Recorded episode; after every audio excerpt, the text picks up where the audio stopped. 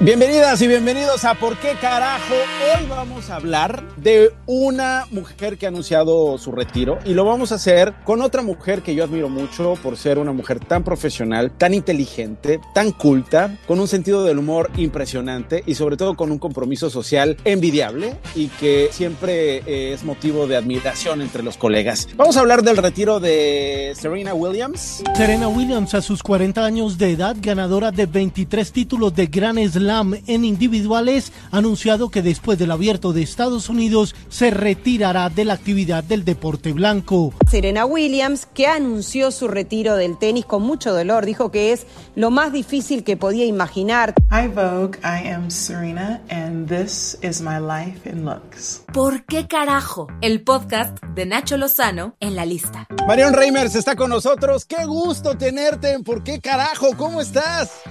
Mi querido Nacho, qué presentación, oye, no, no, la verdad, inmerecido, sobre todo lo del sentido del humor. Eh, pero te lo agradezco ¿Cómo no? no? Te mando un abrazo, amigo querido.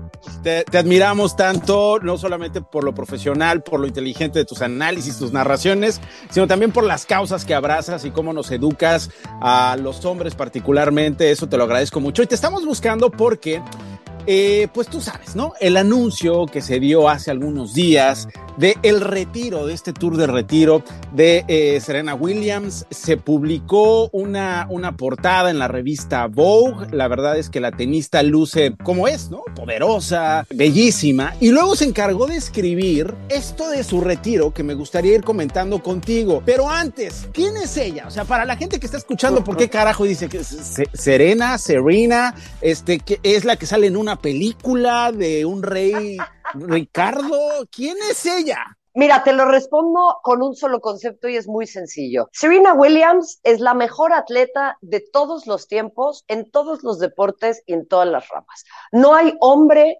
mujer, unicornio, pescado o quimera que esté a la altura de esta mujer. Es así ¿Y por de qué? sencillo. ¿Y por qué? Porque es la mayor. Ahí te va. Me van a saltar todos los machitroles, ¿no?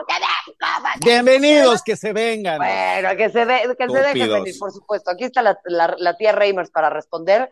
Eh, mira, es muy, es muy fácil. En la lógica patriarcal de los deportes, eh, a todos nos encanta ponerlo a competir. Entonces, Serena Williams, si establecemos los siguientes criterios, es la mejor de todos los tiempos. ¿Por qué? Porque es la mejor en su deporte, un deporte de altísima competencia que se disputa en tres superficies distintas, a lo largo y ancho del planeta, en distintas condiciones y que tiene la particularidad de ser un deporte individual y es mentalmente uno de los deportes más difíciles del mundo. Serena Williams se mantuvo a tope durante décadas. Tiene 23 títulos de Grand Slam y todavía va a buscar uno más, pero no contenta con ello. Superó casi la muerte después de su primer eh, parto y después de su primer embarazo. Se enfrentó a un montón de situaciones estructurales por su género, por eh, su color de piel, por su condición eh, socioeconómica, y eso no lo hace cualquier persona. Serena Williams ha sobrepasado cualquier cantidad de obstáculos y para mí es la mejor atleta de todos los tiempos, simple y sencillamente por eso, porque juega en un deporte en el que además no te puedes esconder. De repente vemos a los gringos que ganan la Serie Mundial y dicen campeones del mundo, pues sí, güey, porque es una liga en la que nada más juegas tú.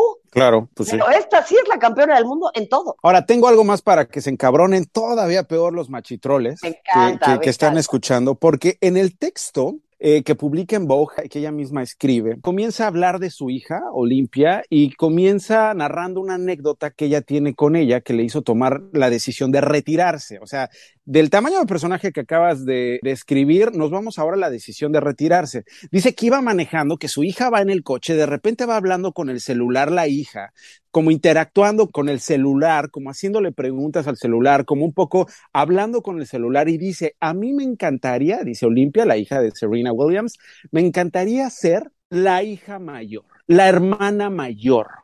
Y entonces, dice Serena, se da cuenta que, claro, ella es todo esto que acabas de decir, pero sobre todo es mujer, que si fuera hombre, no se vería en una encrucijada de decidir si sigue siendo tenista o madre, porque simple y sencillamente, siendo hombre, le dices a tu esposa, encárgate de los hijos y tú sigues tu carrera como tenista. Claro, Pero dice claro. Serena, yo tengo que elegir entre una y otra. Y he elegido mi familia. Bueno, es que, a ver, Nacho, esta es una conversación que, eh, permíteme decirte, lleva décadas sucediendo entre las mujeres. Lo que pasa es que como los hombres no prestan atención a lo que decimos, pues no se dan cuenta de lo que está sucediendo. Pero esta es una conversación que llevamos teniendo muchísimo tiempo, que es elegir entre tu vida profesional y tu vida personal. Obviamente esto se magnifica con Serena Williams y se magnifica todavía más con un trabajo, lo pongo así entre comillas, pero sí es una tenista profesional, lo cual lo lleva a que este sea su trabajo, en el que dependes de tu cuerpo. Nadie se pregunta dónde están los hijos de Cristiano Ronaldo, que por cierto son muchísimos y la mayoría de vientres subrogados, que eso,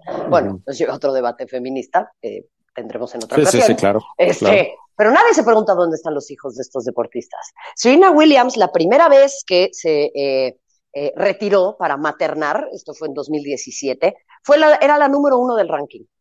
Se fue y le borraron sus puntos. Volvió en el puesto 453. ¿Por qué? Porque la reglamentación del tenis y de los deportes profesionales no considera la maternidad. Y acá mm. tenemos un debate público muy importante sobre las licencias de paternidad y las labores de cuidado. ¿Dónde está la participación de los hombres en esto? Porque para mí, si un hombre va a tomar la decisión de paternar, y en efecto es 50-50, pues tal vez también tendríamos que considerar que deje su profesión para cuidar a sus hijos, ¿no? Mm, mm, digo, digo de entrada, no, pero por supuesto. Pues porque si son sus hijos también, ¿no? Claro, porque solamente, solamente se aparecen para opinar de esta clase de cosas cuando hablamos del aborto. No, pues si yo también soy el papá, yo también puedo decir. ¿Por qué los matan? Este, no, no, no, cuando las mujeres deciden, interrumpir, eh, cuando deciden gobernar su cuerpo, cuando deciden decirle al Estado, a los machos, no se metan en las decisiones que yo tomo con mi cuerpo, entonces se indigna.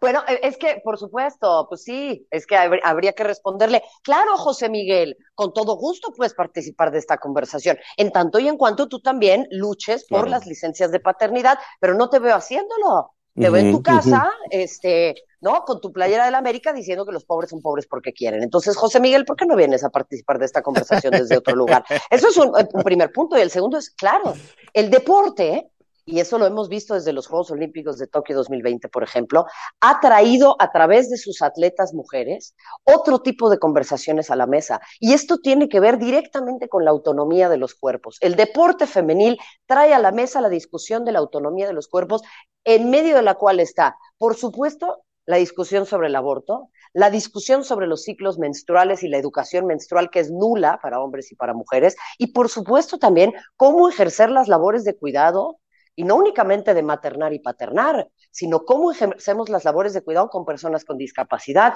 con adultos mayores, con la propia pareja. Todo esto son cuestiones que nos atraviesan a las mujeres y que habrían de atravesar a los hombres también. Entonces, lo que Serena Williams hace, y eso engrandece y agiganta aún más su figura, es que no se queda únicamente con el logro deportivo.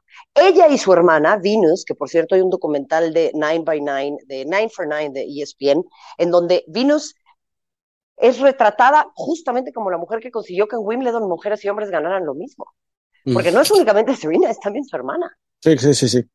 Ahora, eh, eh, yo la verdad es que mientras estaba leyendo el texto eh, de, Serena, encontraba a una mujer que literal estaba, estaba sincerándose. Yo no sé si lo tenía que hacer, pero es que la sociedad machista creo que se lo exige particularmente a las mujeres de manera obviamente injusta. Pero ella estaba sincerándose con sus razones, ¿no? Y entraba como en un, en un debate interno, como en una crisis emocional que decía, yo la verdad es que me estoy enfrentando a una decisión eh, que incluso me causa lágrimas, me pone a llorar, hablando de cosas que solo hablo con mi, con mi, con mi terapista. Y, recordé que, claro, es decir, eh, tomar estas decisiones, pues no es enchilame otra, es ser mujer, es tomar esta decisión y las consecuencias de esas decisiones siendo mujer que pasan al terreno emocional, al, terreno de la salud mental. Recordé a Simone Biles, que también fue muy criticada diciendo, no, pues es que no aguantan, no saben cómo es esto, pues si son atletas, si las entrenan para aguantar, ¿cómo, cómo que Serena ahorita no aguanta? Dice, o sea, sí, eso, eso te lo dijo, claro, eso te lo dijo José Miguel desde la sala de su casa comiéndose unos chetos mientras él es incapaz de subir tres pisos de escaleras, ¿no? Este, pretendiendo que Simón Biles se rompiera el cuello haciendo un cuádruple. Exacto, porque no eh, tienen derecho a, quejarse, porque no tienen derecho a, a, pensar en su salud emocional, porque, porque no tienen derecho a sentir. Pero Nacho, ¿por qué hemos deshumanizado a los atletes? A las atletas y a los atletas, hombres y mujeres por igual. Lo que pasa es que los hombres tienen mucho miedo de tener esta clase de conversaciones, porque pues obviamente su sexualidad está prendida con alfileres. Entonces el que llora, pues ya sabemos cómo es catalogado. Y el tema es que las mujeres, al estar más en el foco de atención y en el centro de la narrativa, hemos encontrado la forma de poner estas conversaciones en el centro, que existen desde hace muchísimo tiempo. Nadie habla del suicidio en el deporte. Nadie habla de las exigencias hacia los hombres, de la masculinidad tóxica, de los abusos sexuales, porque todo esto pues se tiene que tragar como si fueras machín y es por ello que hemos perpetrado esta clase de problemas. Pero claro que Serena Williams tiene una crisis de identidad profunda, porque su identidad está directamente anclada con su objeto profesional. Ella es tenista, es lo único que sabe ser, pero está en una crisis de identidad porque tiene que rechazar esa parte en aras de poder ejercer otra. Y las personas no tenemos por qué disociarnos de esa forma. Las personas somos seres humanos redondos. No somos únicamente lo que vemos en la televisión. Y tú que eres una persona que tiene un impacto muy importante en medios, lo sabrás muy bien. No eres únicamente Nacho el que habla aquí conmigo. Tu identidad está compuesta de muchas aristas. Y eso es lo que tenemos que empezar a poner en el centro de la conversación. Los deportistas no son únicamente los que hacen ganar dinero a los multimillonarios que le meten a los torneos o las marcas son personas redondas y completas. A mí no me sirve que me presenten a una deportista que lo gana todo y que es perfecta y a la que yo nunca voy a alcanzar. Yo necesito una deportista que haya atravesado grandes crisis para llegar hasta donde está, porque eso cuando yo esté en una gran crisis me va a ayudar a entender que pues no estoy sola y que si quiero ser como Serena, pues sí lo voy a poder hacer. Eso es el tema de uno tiene que poder ver las cosas para poder serlas. Ver a una Serena vulnerable nos alimenta a todas las personas y yo le agradezco enormemente que tenga la valentía de hacer eso. Y por eso para mí es la atleta más grande de todos los tiempos, porque es la Muhammad Ali de nuestros tiempos. Mira, mira, qué interesante, qué interesante. Además me encanta el nombre, ¿no? Eh, Serena, que en inglés es Serena, eh, pero pues en, español, eh, para los hispanos, esa palabra implica mucho, ¿no? Implica templanza, implica introspección implica tomar decisiones desde la serenidad, o no, porque tomamos decisiones, o sea, no hay que tomar decisiones solo serenos, ¿no? Pero que no siempre lo ha hecho, ¿eh?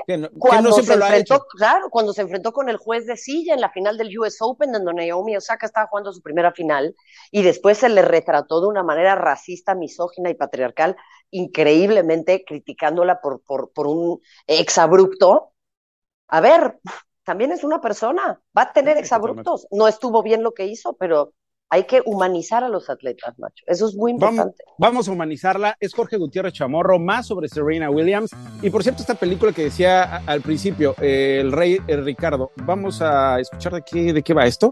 Es Jorge Gutiérrez. Serena y Venus Williams son dos destacadas tenistas, quienes lograron estar en la cúspide mundial de este deporte en los años 90, lo cual no hubiera sido posible sin su padre Richard Williams, personaje principal de la película King Richard. En este largometraje, relata la historia del padre de estas sobresalientes deportistas, quien con su ambición logró hacer que estuvieran compitiendo en el más alto nivel, llevándolas a ser las número uno. Estamos conversando con Marion Reimers. Ella es analista de TNT Sports, es cofundadora y presidenta de Somos Versus. En el texto de Vogue que firma Williams, habla de dos palabras que son muy importantes. Y tú que conoces a tantos atletas que los has estudiado, que, que, sabes lo complejos que son, eh, entenderás pues la importancia de estas dos palabras. Dice, a mí nunca me ha gustado la palabra retiro, dice Serena.